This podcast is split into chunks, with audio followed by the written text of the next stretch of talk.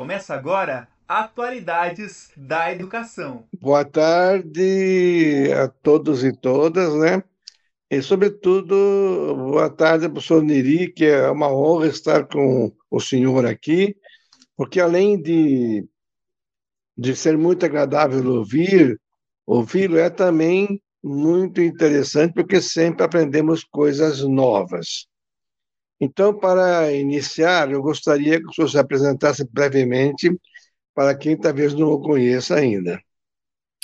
Obrigado, professor Moza. Desde já agradecer o amigo pelo gentil convite, né? satisfação de estar aqui na Central de Notícias Uninter, mais uma vez, para conversarmos a respeito de assuntos, eh, eu diria, eh, mais, mais recentes, particularmente relacionados à educação, né? É, e, sobretudo, nessa perspectiva agora da transformação digital, é, o que está é, sendo, digamos assim, previsto para educação nos próximos anos, né? E uma coisa relevante, então, professor Mozo, já de antemão, de dizer, digamos assim, para os nossos ouvintes, que eu sou professor do programa de pós-graduação em Engenharia e Gestão do Conhecimento da Universidade Federal de Santa Catarina, é, ainda é, é importante salientar que, apesar de eu não ser mais professor vinculado à instituição, continuo como professor é, sênior, um professor voluntário da, da Universidade Federal, e atualmente ainda sou é, o CEO do Instituto Stella. Instituto Stella, para quem não conhece, foi o instituto que desenvolveu a plataforma Lattes, o portal de inovação, é, os sinais do, da, do Ministério da Educação, além de outras plataformas digitais. Então, é, minha área é, de pesquisa é fundamentalmente tudo que está relacionado à transformação digital, mas é claro, é, relacionado à gestão do conhecimento e também à educação digital. A educação digital é uma questão bastante atual que também merece uma atenção de todos nós, professor Moça. Veja, veja bem, professor Nerico, porque como é que as coisas mudam, né? Em 2006, era na Engenharia da Educação, que foi aquele livro do, de um canadense, né, que eu, eu comprei, o senhor falou. E depois, agora, nós estamos na, na antevisão, não digo em todo o Brasil, mas em alguns lugares, em, em alguns bairros desses lugares, das capitais, antevendo a, é, a Sociedade 5.0. Então, para iniciar, a pergunta é: ou como é que o senhor poderia definir, ou explicar, ou apresentar a Sociedade Ponto Zero para uh, os nossos ouvintes e telespectadores? Professor Moser, é, primeiro é importante salientar que essas designações é, na verdade, são várias terminologias, várias nomenclaturas que são utilizadas, mas eh, se utilizou esse termo 1.0, 2.0, 3.0, 4.0, 5.0, agora já está falando, estão falando também de 6.0, mas para designar é, etapas, é, digamos assim, no desenvolvimento da humanidade, o que é que foi relevante? É, lá atrás, né, nós tivemos uma, uma evolução significativa quando o ser humano começa realmente a se desenvolver, não só socialmente, mas também é, técnica e tecnologicamente, e é claro que o uso de ferramentas ainda manuais, é, de, de instrumentos extremamente artesanais para cultivar a terra, né?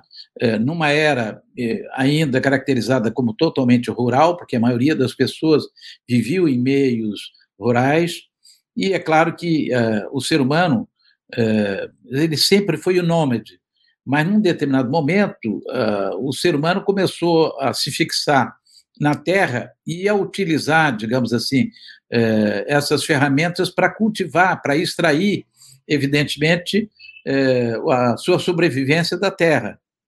E essa, isso pode ser caracterizado realmente, digamos assim, como um, um primeiro estágio do desenvolvimento da humanidade, a sociedade rural. Né? É claro que, é, na medida que o ser humano vai se desenvolvendo, é, e aí é por isso que se fala a indústria é, 1.0 é, e depois a indústria 2.0, é porque houve o desenvolvimento do vapor, o vapor como um, digamos assim, um meio importante para o desenvolvimento industrial, e a primeira revolução industrial que permitiu que os teares, que antes eram totalmente manuais, pudessem ser movidos a vapor. Todo o desenvolvimento da indústria têxtil, eh, eh, primeiramente na Inglaterra, né? depois na França e outros países da Europa, e evidentemente depois veio também para a América do Norte, esse desenvolvimento industrial eh, foi caracterizado como indústria 1.0, quer dizer, a indústria baseada no vapor. Na sequência, nós tivemos a indústria baseada na eletricidade. Com a descoberta da eletricidade, é evidente que isso foi um desenvolvimento fantástico. Então, fazendo a, a junção da, da indústria 1.0 e da indústria 2.0, dessa industrialização que nós tivemos no final do século, já no final do século XVIII, mas sobretudo do século XIX e século XX, isso, é, digamos assim, pode ser caracterizado como uma era industrial. Então, nós saímos de uma era rural para uma era é, industrial, para uma sociedade industrial. É claro que essa sociedade industrial, ela teve uma grande repercussão a partir da Segunda Guerra Mundial, sobretudo, né? É, mas também já é, na primeira, digamos, é, Primeira Guerra Mundial, mas infelizmente a, a, humanidade sempre se desenvolve quando tem guerra, né? Para desenvolver, é, digamos, armamentos, evidentemente é, dispositivos que sejam utilizados em, em digamos, em atividades é, militares há um desenvolvimento industrial significativo. E isso aconteceu no pós-Primeira Guerra Mundial e, sobretudo, pós-Segunda Guerra Mundial. E, a partir da, da Segunda Guerra Mundial, é, um, uma das coisas mais importantes que foram desenvolvidas, professor Moço, foi a comunicação, porque havia necessidade de se comunicar, e, nesse sentido, aquilo que era, é, digamos assim, muito é, precário, que seriam as comunicações é, utilizando meios telefônicos, se permitiu um desenvolvimento fantástico, porque aquilo que era, é, primeiro, válvula catódica, depois se transforma no transistor, os chamados rádios transitorizados, depois é, os, é, os circuitos impressos, e isso vai se desenvolvendo já na década de 70, 80, e nós tivemos um boom que foi justamente os microprocessadores. E com os microprocessadores veio justamente o desenvolvimento da internet, o desenvolvimento da informática, e aí é, aquilo que era uma indústria é, fundamentalmente baseada é, na mecânica e depois na eletromecânica, passou a ser baseada em dispositivos né, chamados eletrônicos, ou é, a microeletrônica. Então, a, a, a indústria baseada na microeletrônica, baseada na comunicação, utilizando, evidentemente, os microprocessadores, permitiu um desenvolvimento fantástico da chamada indústria 3.0, que é justamente quando começa a entrada dos sistemas eh, automatizados de produção, né? e particularmente a robotização, os robôs na indústria automotiva, e que foi, de fato, uma grande revolução. E esta evolução também pode ser caracterizada como a sociedade da informação, que é justamente a sociedade 3.0, a sociedade da informação. Só que essa sociedade da informação, ela se desenvolve né, já no final do século XX, é, porque, de fato, a gente não se dá conta, mas a internet, como meio de comunicação, ela já existia antes da internet, a ARPANET, para usos militares, depois veio a BitNet para uso exclusivo acadêmico, né, de ligações entre universidades, começando nos Estados Unidos, depois é, na maior parte das universidades do mundo. E, finalmente, na década de 90, professor Moza, é que surgiu a internet. Então, a internet ela passou a ser, nos Estados Unidos, de uso comercial em 1993, no Brasil em 1995. Então, na metade da década de 90 do século passado, é que a internet passou a ser uma comunicação utilizada pelas pessoas. E isso deu origem, então, à chamada Sociedade 4.0, que é uma sociedade baseada em sistemas cada vez mais cyberfísicos. Isso quer dizer o seguinte: é, eu utilizo meios físicos que são é, totalmente, digamos assim, manipuláveis, né? sistemas é, baseados na informática, evidentemente, mas o que é mais importante é a possibilidade de eu levar as informações para as nuvens, como se diz, né? para o ambiente virtual. Daí o nome é, cyberfísico. Né? O, o, ambiente cibernético, que é o ambiente virtual, é, são as nuvens, onde a gente tem estocado é, essa quantidade enorme de informação que hoje temos disponível. E isso, então, deu origem a essa, esse, esse, esse termo que se chama é, indústria 4.0, a indústria do sistema cyberfísico, ou da sociedade 4.0. E aí surge, então, um questionamento. Bom, para aí, é, nós estamos focando na tecnologia, mas a coisa mais importante, a questão, melhor dizendo, mais importante que nós temos que preservar é o ser humano, e, portanto, surge, então, essa visão né, da sustentabilidade de uma forma mais ampliada, mas de uma forma não mais tecnocentrada, mas antropocentrada, quer dizer, antropocêntrica, centrada no ser humano. Então, justamente esse é o conceito da sociedade 5.0, professor Moço. É uma sociedade tecnologicamente avançada, mas é importante salientar que a tecnologia é um meio, um fim são as pessoas. Então, o foco nas pessoas, o foco na sustentabilidade é o conceito da sociedade 5.0. É isso. Veja bem, professor Neri, eu passei por todas essas sociedades, porque é, da, da, da 2.0 até hoje a, assim, a 4.0. Porque é o seguinte, o meu pai, na, na, na época do meu pai, pequeno feudo de Santa Catarina, a colheita do arroz era feita manualmente. Para debulhar o arroz também era feito usando o boi e o cavalo, né? em torno, pisando em cima até acertar.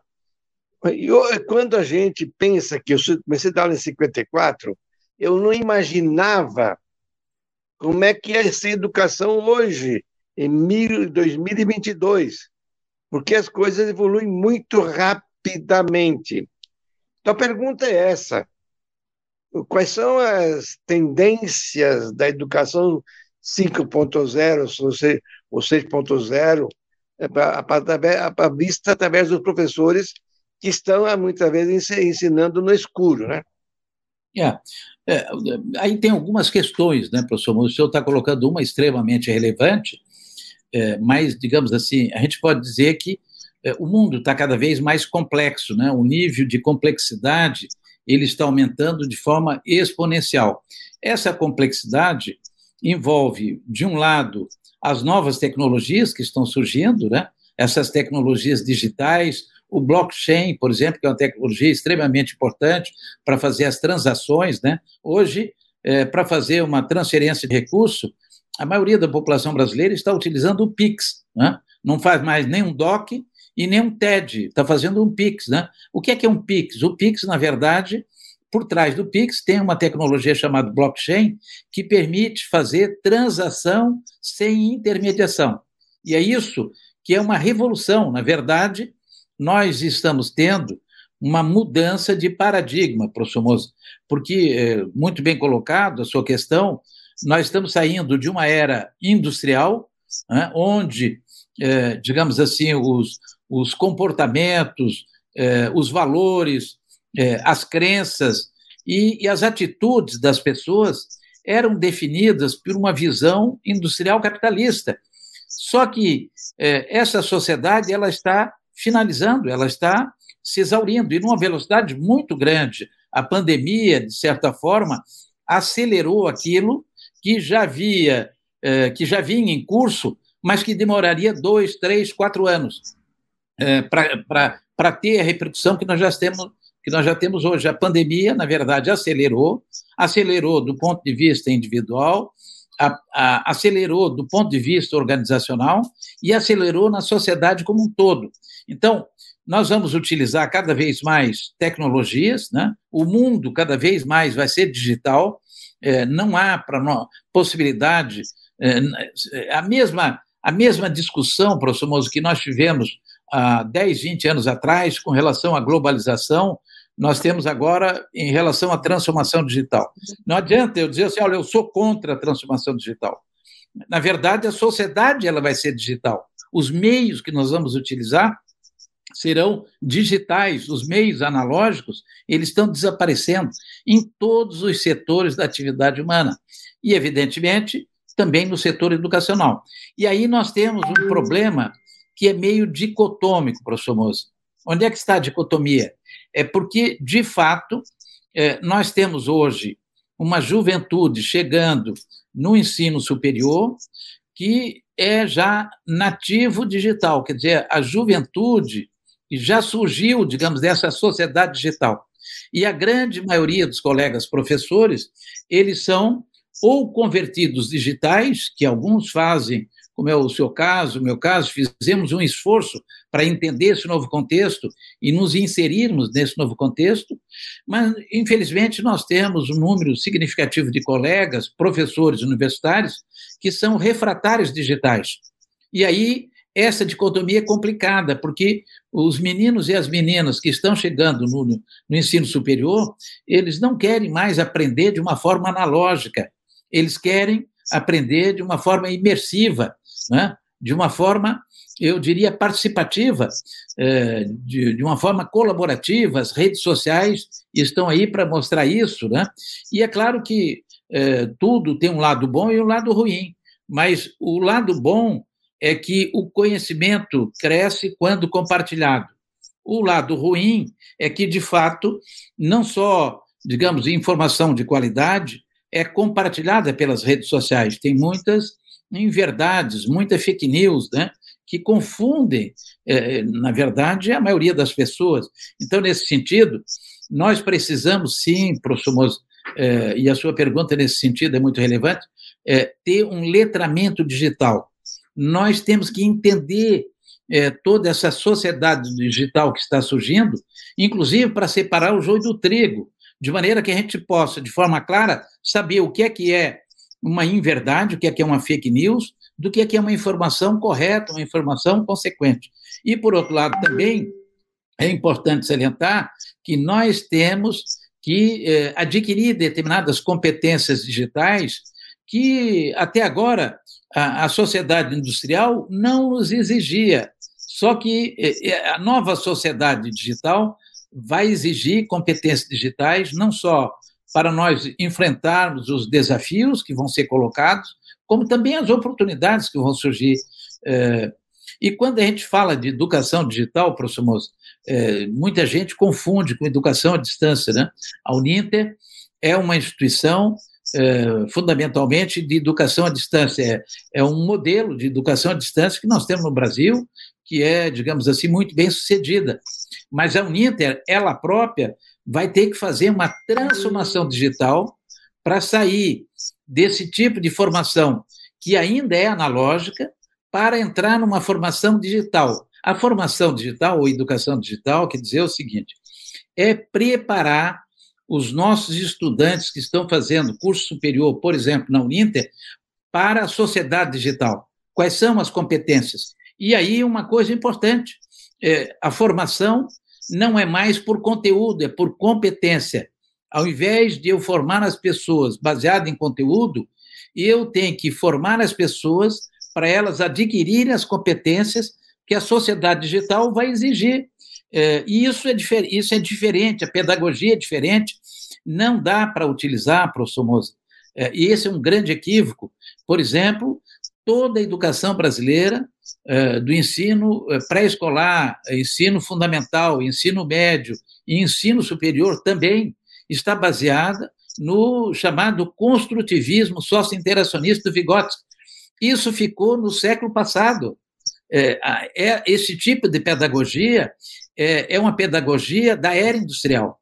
A era é, digital exige uma pedagogia que é chamada digamos assim, de conexionismo ou conectivismo.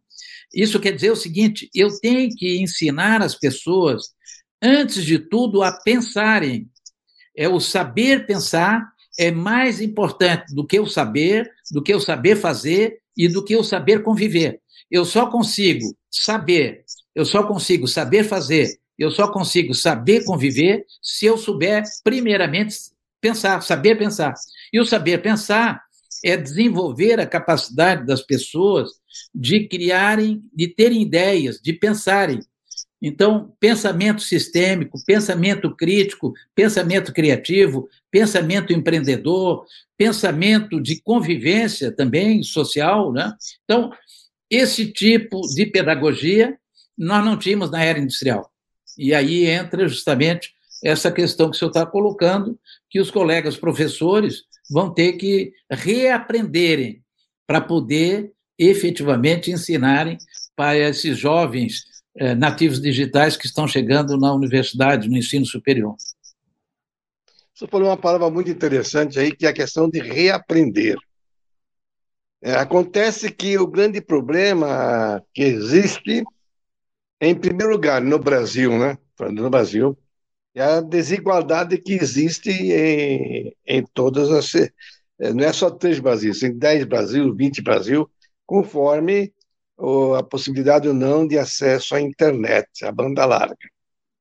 Em segundo lugar, é que o professor geralmente resiste à mudança. Então, é, a mudança de mentalidade não é fácil. É preciso, digamos, estar, estar, digamos, sempre com a mente aberta, open mind. A mente aberta e também estar disposto a sempre se atualizar. Esse é o grande problema.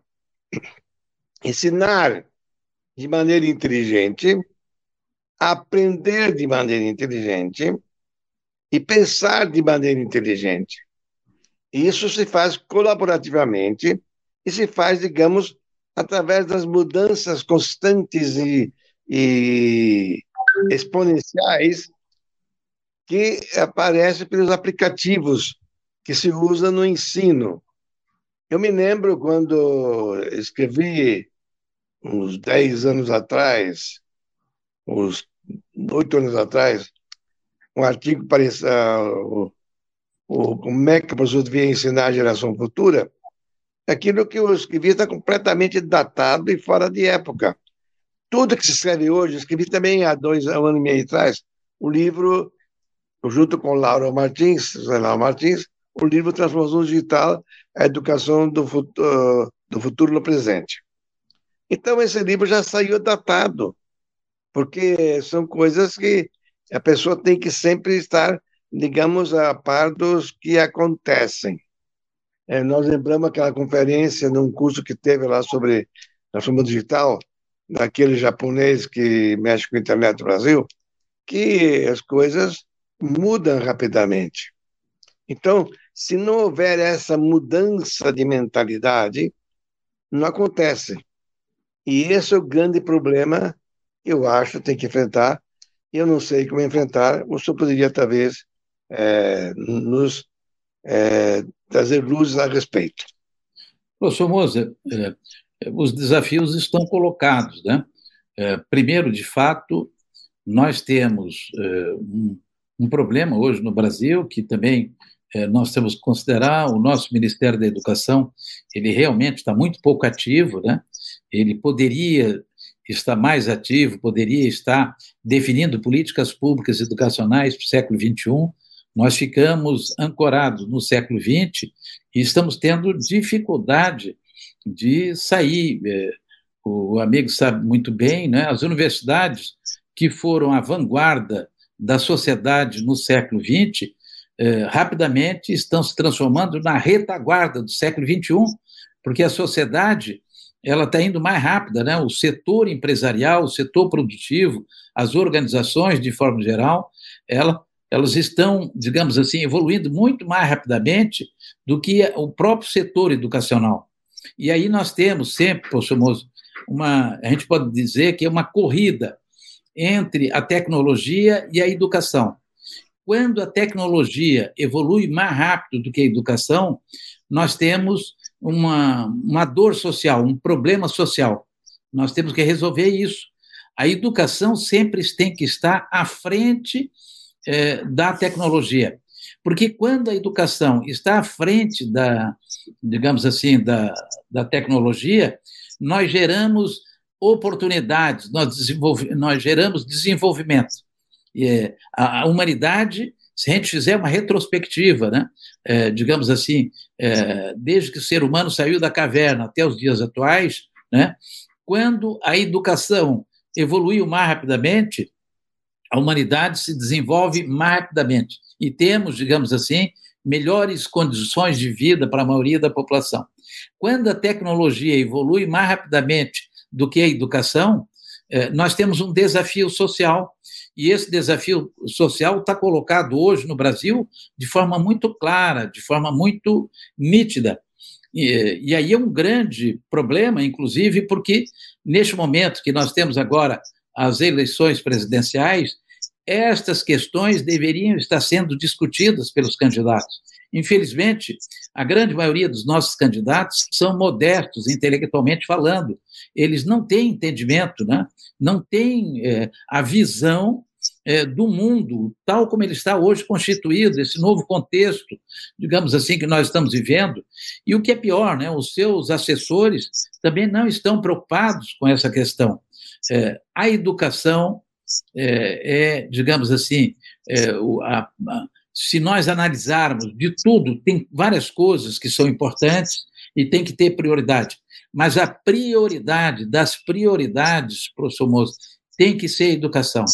E a educação, ela tem que começar, sobretudo, na base, né? na educação já pré-escolar, na educação fundamental, e, evidentemente, o, o, novo ensino médio, que também já foi uma mudança importante, é, e, sobretudo, na perspectiva da formação em tempo integral e com a, a, a, possibilidade já de dar uma formação profissional já no ensino médio, e, evidentemente, é, nós fazermos as mudanças nas diretrizes curriculares nacionais dos diferentes cursos, é, no sentido de que toda aprendizagem tem que ser por competência, temos que ampliar de forma mais significativa, professor Moza, aquilo que se chama é, aprendizagem por imersão, aprendizagem na prática fazendo.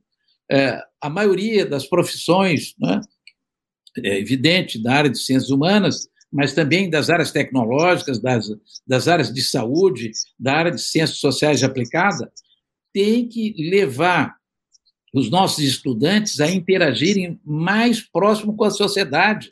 Quer dizer, é, a universidade não pode ficar isolada da realidade. Então, é, por isso que a tendência, no meu entendimento, e aí respondendo a sua questão como alternativa, é, é o que eu entendo que seria importante fazer uma aprendizagem cada vez mais híbrida.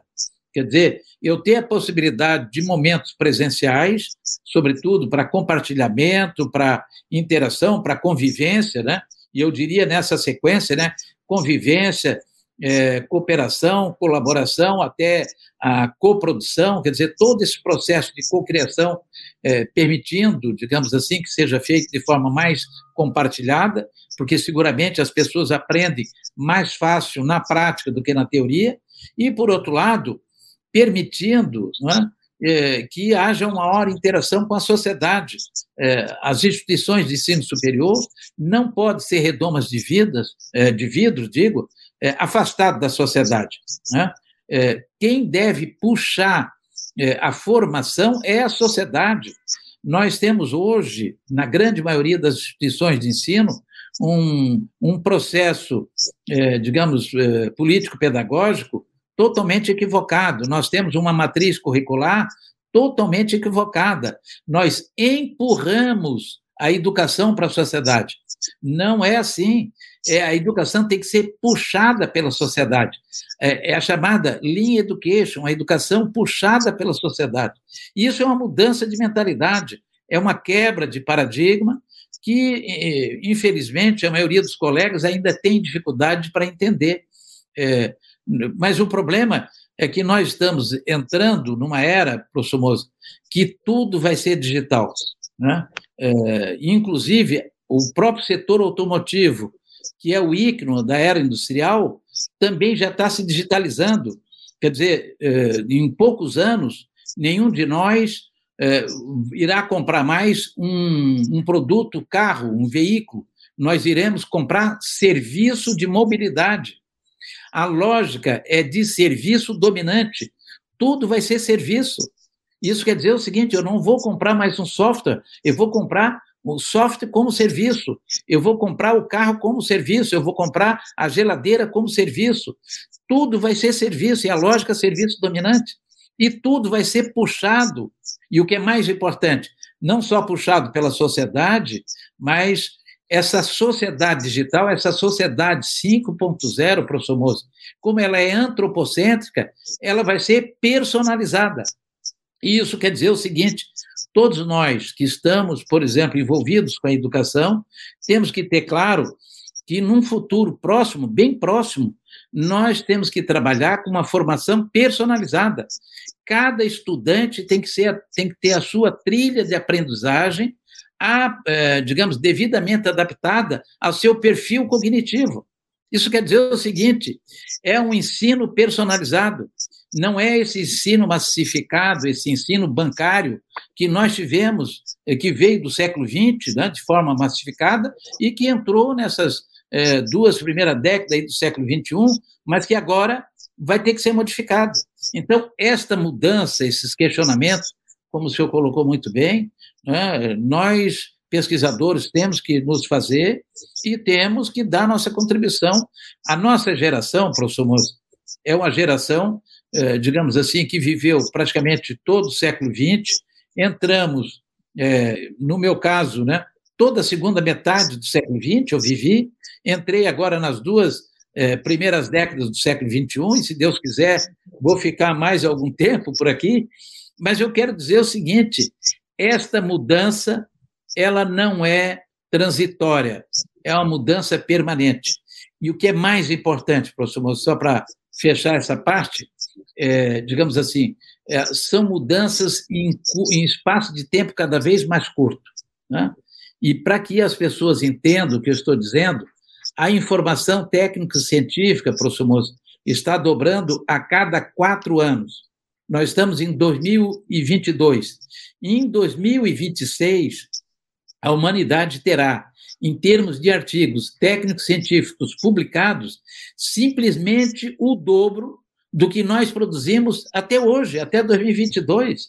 Então, como eu aumento de forma mais do que exponencial, helicoidal, a produção de informação científica, evidentemente, como a informação é matéria-prima para criar conhecimento, eu também vou criar conhecimento na mesma velocidade. E com a inteligência artificial, as máquinas dotadas de inteligência artificial, que tem o chamado deep learning, aprendizagem profunda, elas vão criar conhecimento como ser humano da mesma forma. Então, e com muito mais rapidez do que o ser humano. Então, nós temos que nos, eh, digamos assim, ter uma visão clara de que eh, até o final dessa década nós vamos ter uma explosão de novos conhecimentos, de novos produtos, né, de novas alternativas para toda a humanidade. Agora, isso não vem só para o bem, isso pode vir para o mal. Portanto, quem não estiver devidamente preparado, devidamente capacitado para entender essa situação, pode ser um excluído. E aí é uma exclusão que não é única exclusivamente social, professor Moço. A maior exclusão será dos excluídos do conhecimento, dos excluídos digitais. E o senhor colocou muito bem. Quer dizer, nós temos que é, digamos, exigir que o, a, a, digamos assim, o governo federal, os governos estaduais, os governos municipais, nos disponibilize é, toda a infraestrutura para que a gente possa utilizar é, de forma a melhor possível esse, essa nova, esse novo contexto, essa nova sociedade. É isso, professor Moça. Veja bem, professor Neri, nesse ponto, então, eu tenho uma observação, primeiro, em relação ao livro didático. Livro didático, geralmente, é um livro que já sai superado e devia ser de, de, visto de maneira diferente. Em segundo lugar, na Alemanha, na França, Estados Unidos e Inglaterra, é, houve uns anos atrás a questão da educação nas usinas do futuro. Então, cada dois dias da semana, os alunos universitários vão ter uma prática nessas fábricas ou indústrias clean futuro, em que aprenderão a conviver com os sensores, a trabalhar com robôs e com os novos instrumentos que vão de vir, vão de vir. Para isso é necessário que haja as indústrias. Porque a educação, como eu disse, ela anda de retrovisor. Ela segue atrás da sociedade, da indústria e das inovações sociais. Isto é, é nós, é, a educadora anda de, de, de guarda-freio e não de do, uh, maquinista. O, o, o guarda-freio é aquele que fica no último vagão e o maquinista é aquele que já locomotiva. Então, tudo isso é muito importante porque é, existe muita coisa que simplesmente e que exige, em primeiro lugar, a inclusão de todos na questão digital.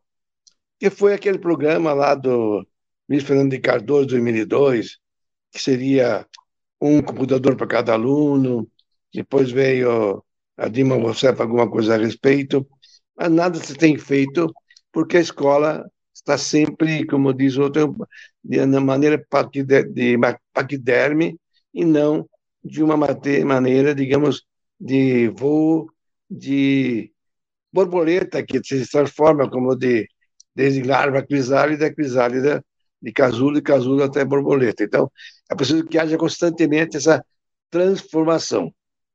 Esse é o grande problema, como o senhor falou. Agora, é...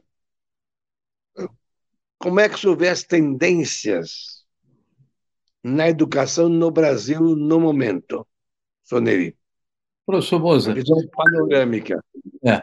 Assim, o, qual é o panorama que nós temos? Nós temos é, um panorama que não é o, um dos melhores, né? É, primeiro porque, de fato, é, tudo está relacionado também a recursos, né?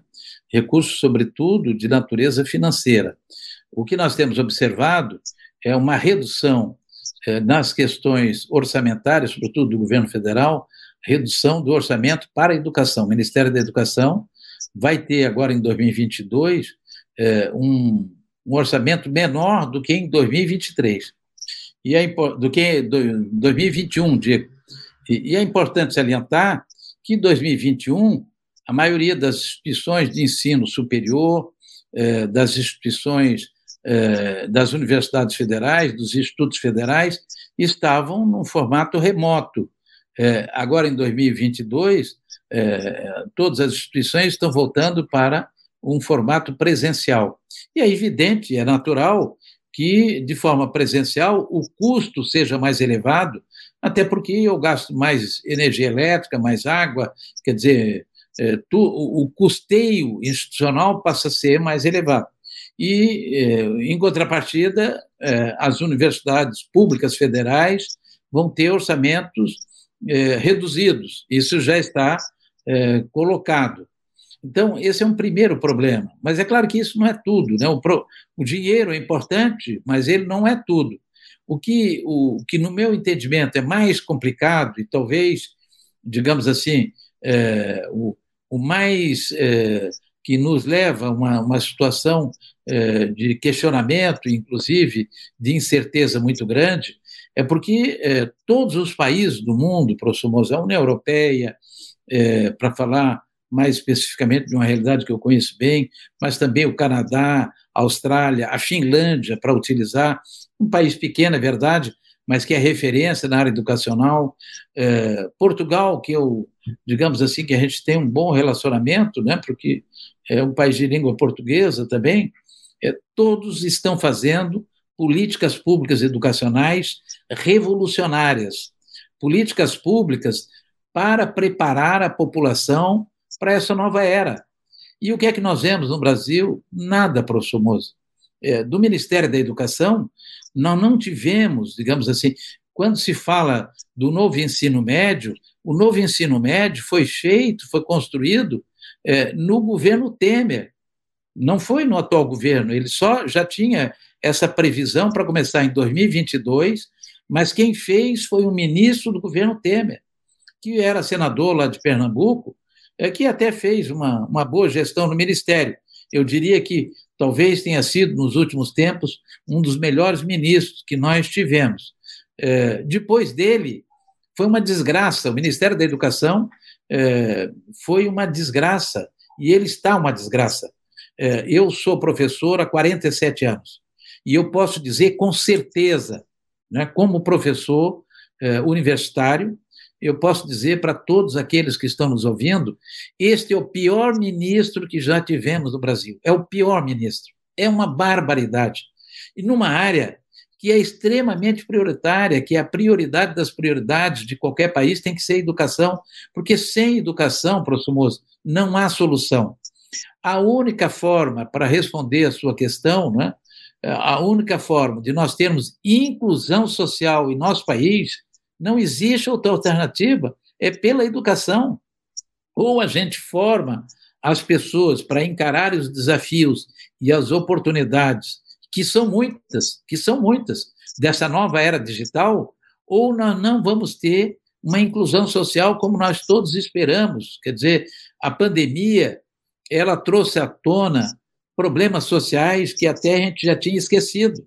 Mas é a gente andar nas ruas, por exemplo, aí em Curitiba, aqui em Florianópolis, em São Paulo, então, a gente vê o aumento significativo de miséria, quer dizer, pessoas morando, morando nas ruas de uma forma desumana, de uma forma que não é cristã.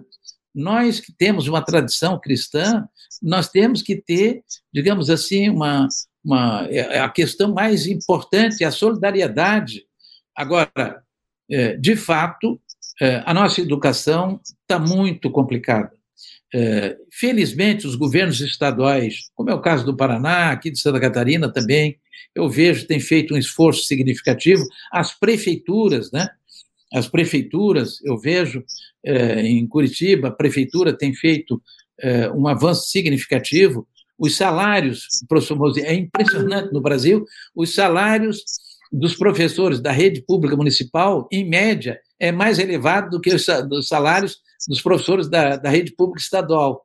Isso quer dizer o seguinte, que hoje, na maioria das cidades, sobretudo das cidades de maior porte, vale a pena é, ao professor ser professor da rede pública municipal do que da rede pública estadual.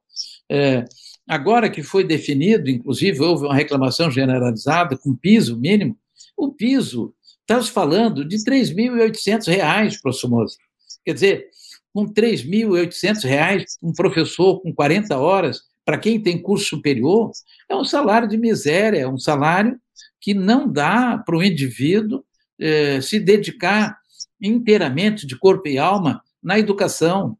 Quer dizer, nós temos que melhorar a qualificação dos nossos professores, mas, em contrapartida, temos que melhorar, sim, o, nível salarial dos nossos professores. Eh, temos que melhorar as condições das nossas escolas, é, o professor Moser colocou muito bem, nós temos que ter todas as nossas escolas com é, ligado à internet de banda larga, de, de alta velocidade, mas não é aquela situação que quando, digamos assim, eu preciso utilizar, aí a internet caiu, a internet está oscilando, como é o caso da maioria das escolas que ainda hoje tem esse problema. Né? É, eu tenho que ter é, uma perspectiva, agora com a tecnologia 5G, é de levar é, a internet os rincões os mais afastados é, do, nosso, do, do, nosso país. Né? É, enfim, a nossa realidade aqui no Sul, professor Moço, e eu conheço bem o Brasil, posso garantir, é muito diferente. O Sul do Brasil é outra realidade. Né? É, nós temos, tanto no Rio Grande do Sul, em Santa Catarina, como no Paraná, é, uma educação é, fundamental, uma educação média pública. Eu não, não é de excelente qualidade, longe disso, mas tem um nível é, muito acima da média nacional. Quando a gente vai para cima, quando a gente vai para o centro-oeste, sobretudo para o norte e nordeste do Brasil, aí é que a gente vê a dificuldade que o Brasil tem para superar as desigualdades, não só as desigualdades regionais, mas como também e sobretudo as desigualdades sociais, porque é evidente, se a população não tem uma boa educação, com toda certeza, absoluta certeza, e é importante que todos que estão nos ouvindo entendam que a única forma de nós termos inclusão social é pela educação. Só para dizer para vocês o seguinte: olha, é, as pessoas que têm nível superior no Brasil, o, o percentual de desempregados no Brasil com nível superior é de 3%. As pessoas que têm segundo grau completo, o nível de desemprego é de 6%. As pessoas que têm o primeiro grau completo é de 10%. Mas o desemprego em geral no Brasil está em 13%. Por quê? Porque nós temos uma parcela significativa, professor Moço, da população que nem, nem o, o ensino fundamental completo eles têm. E no, na nova era, nessa era digital, para que eu tenha uma inserção no mercado de trabalho, para que eu tenha empregabilidade, eu tenho que ter, no mínimo, segundo grau completo. E o que é importante? De repente, eu vou ter que fazer um pós-segundo grau, não um pós-segundo grau, para adquirir algumas competências específicas, e particularmente as competências digitais. Então, é, só para encerrar, professor Mozo, o senhor me pediu esse panorama, é, o nosso panorama não é dos melhores, esperamos que o próximo governo né, é, tenha esse entendimento de que a educação é a prioridade das prioridades. Né? É, nós queremos, digamos, resolver os problemas do Brasil de trás para frente, Z para A. Nós temos que resolver o problema do Brasil de A para Z. E o A é a educação, temos que começar com a educação. E, nesse sentido, nós precisamos é, fazer uma verdadeira revolução educacional. E essa revolução educacional, é, ela passa, evidentemente, por uma reestruturação das estruturas pedagógicas, dos currículos, evidentemente, e dizer o seguinte: olha, não faz mais sentido um ensino é, bancarizado, né? É, um tipo INSS, uma carteirinha atrás da outra. Não existe mais espaço para salas de aula no século XXI. Tem que ser ambientes de aprendizagem ambientes de aprendizagem colaborativos, onde eu vou aprender, é, sobretudo, baseado em desafios, baseado na resolução de problemas, baseado é, na aprendizagem por pares, é, criar times dentro da escola, para tudo. E, evidentemente, isso só é possível com uma nova política educacional, porque com essa política educacional que nós temos hoje, que o MEC, é, digamos assim, de certa forma, ingessa, é, é um negócio complicado. Porque, na verdade, é o seguinte: eu digo que eu posso ter um curso 100% à distância ou um curso 100% presencial. Mas se eu quero fazer um curso híbrido com 50% à distância, 50% presencial, o MEC não me permite. Quer dizer, isso é um absurdo dos absurdos. Isso mostra o quanto nós estamos atrasados, professor Moço. É isso. Bom, Falando nisso, Soneri, eu gostaria que o senhor terminasse a última conclusão que eu vou lhe pedir, ah, já que o senhor falou do poder público, e comentar um pouco a respeito da onfaloscopia, que é, digamos, olhar para o próprio umbigo, né? Onfalos é umbigo, a escopia é olhar, né? Então, os nossos políticos, os nossos senadores, eh, deputados estaduais, federais, vereadores, o poder executivo simplesmente parece que estão preocupados com os seus próprios interesses e não com o interesse do povo e muito menos da educação. Só para terminar, então, só falasse um pouquinho sobre a política brasileira nesse sentido dos políticos, né? Professor Moza, de fato, é, isso não é um problema exclusivamente do Brasil. Né?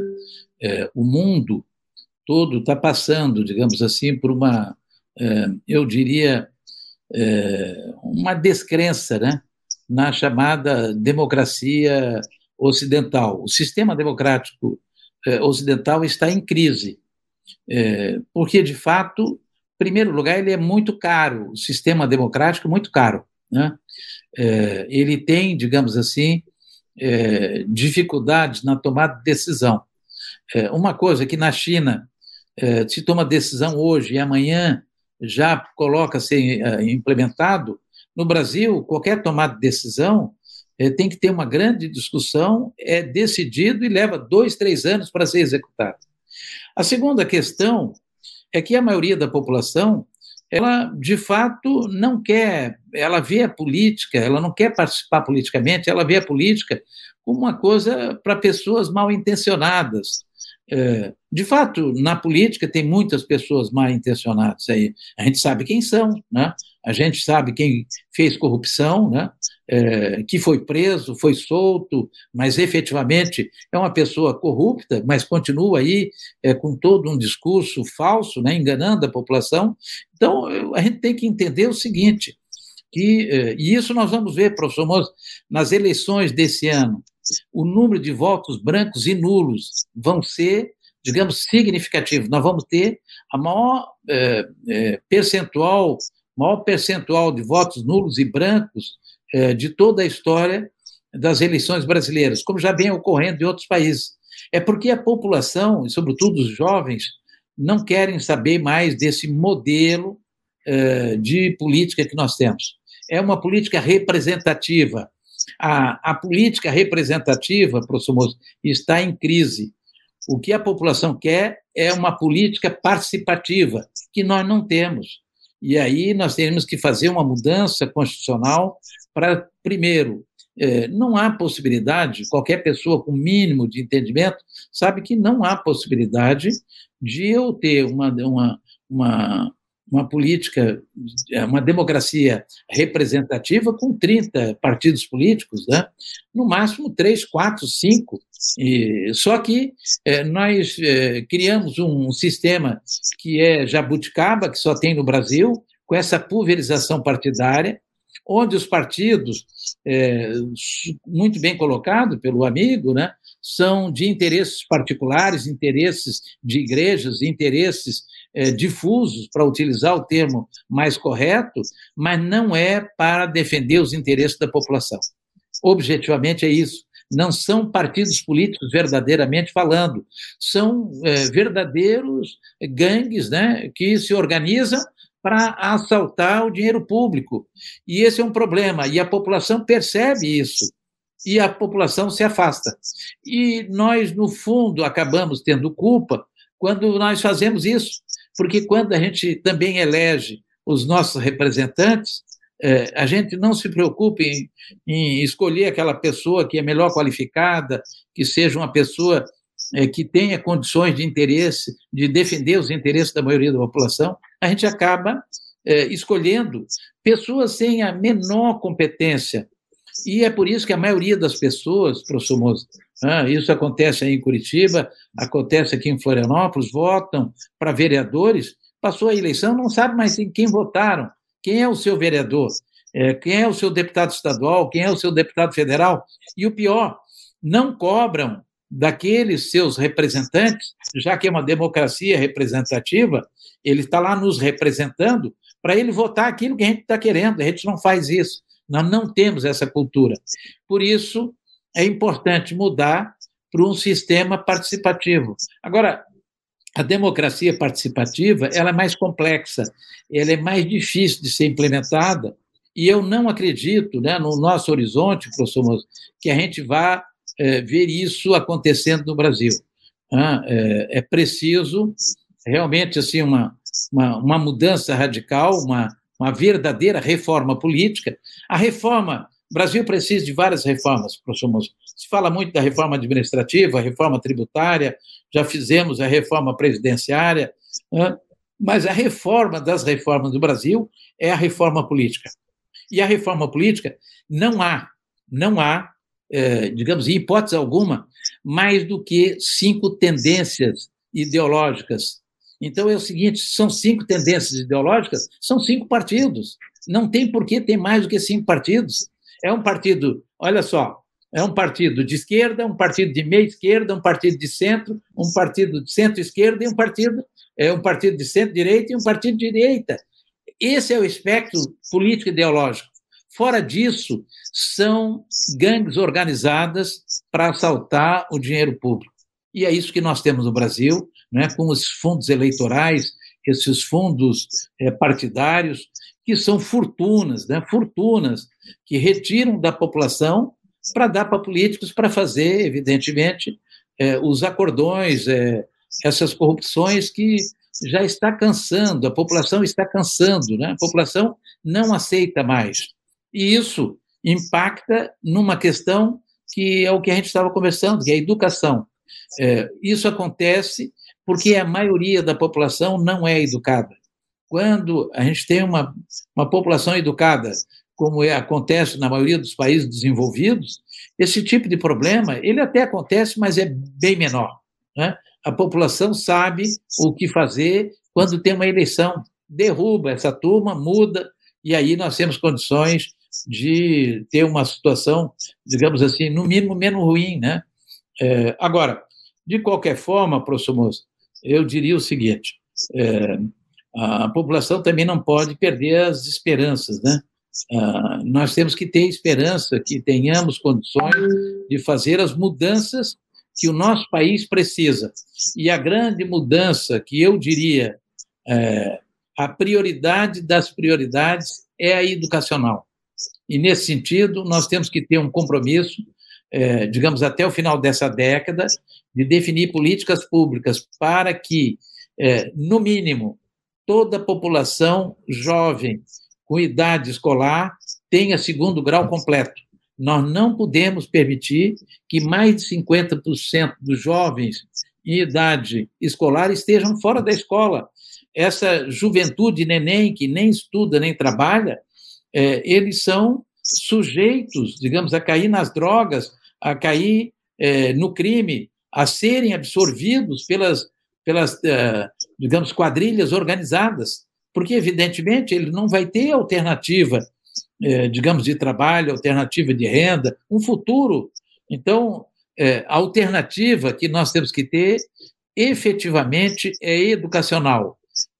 pela educação, é a única forma de mudar é, o comportamento das pessoas. Né? Não existe duas formas para mudar o comportamento.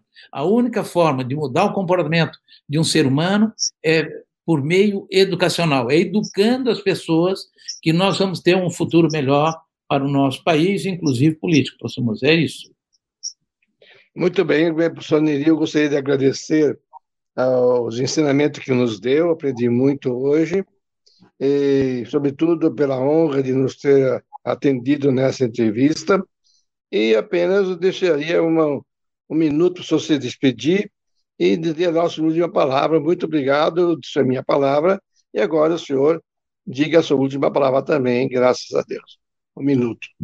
Valeu, professor Boza. Em primeiro lugar, agradecer o amigo pelo gentil convite mais uma vez, de estar aqui na Central Notícia Uninter, participando. Né? Eu tenho uma, uma grata lembrança da Uninter, já fui é, professor da instituição e, e tenho os grandes amigos na instituição, e eu quero dizer que é uma grande satisfação também é, ter debatido com amigos sobre esse tema tão importante, tão atual, né? E dizer aos nossos ouvintes, aos estudantes e professores da Uninter, que, é, de fato, né, uh, se existe, eu até eu saliento sempre, professor Moço, se Deus me desse a oportunidade de voltar à vida, eu gostaria de voltar como professor. Eu acho que professor é uma profissão é, que realmente é, dignifica o ser humano. Né? Nós somos, digamos assim, os, os profissionais que formam todas as profissões. E, portanto, para quem é professor que está nos ouvindo, tem que ter é, essa, digamos, esse entendimento. Né? É, é uma verdadeira missão. Antes de ser profissão, é, professor é uma missão. Era isso, professor Mozo. É, um grande abraço, amigo, e mais uma vez, obrigado aí pelo gentil convite. Muito obrigado, professor Neri, obrigado também a todas e todos que vão ouvir essa gravação, estão nos vindo, nos ouviram, e vão ouvir a gravação tanto no YouTube como no Facebook. Muito obrigado e obrigado até a próxima.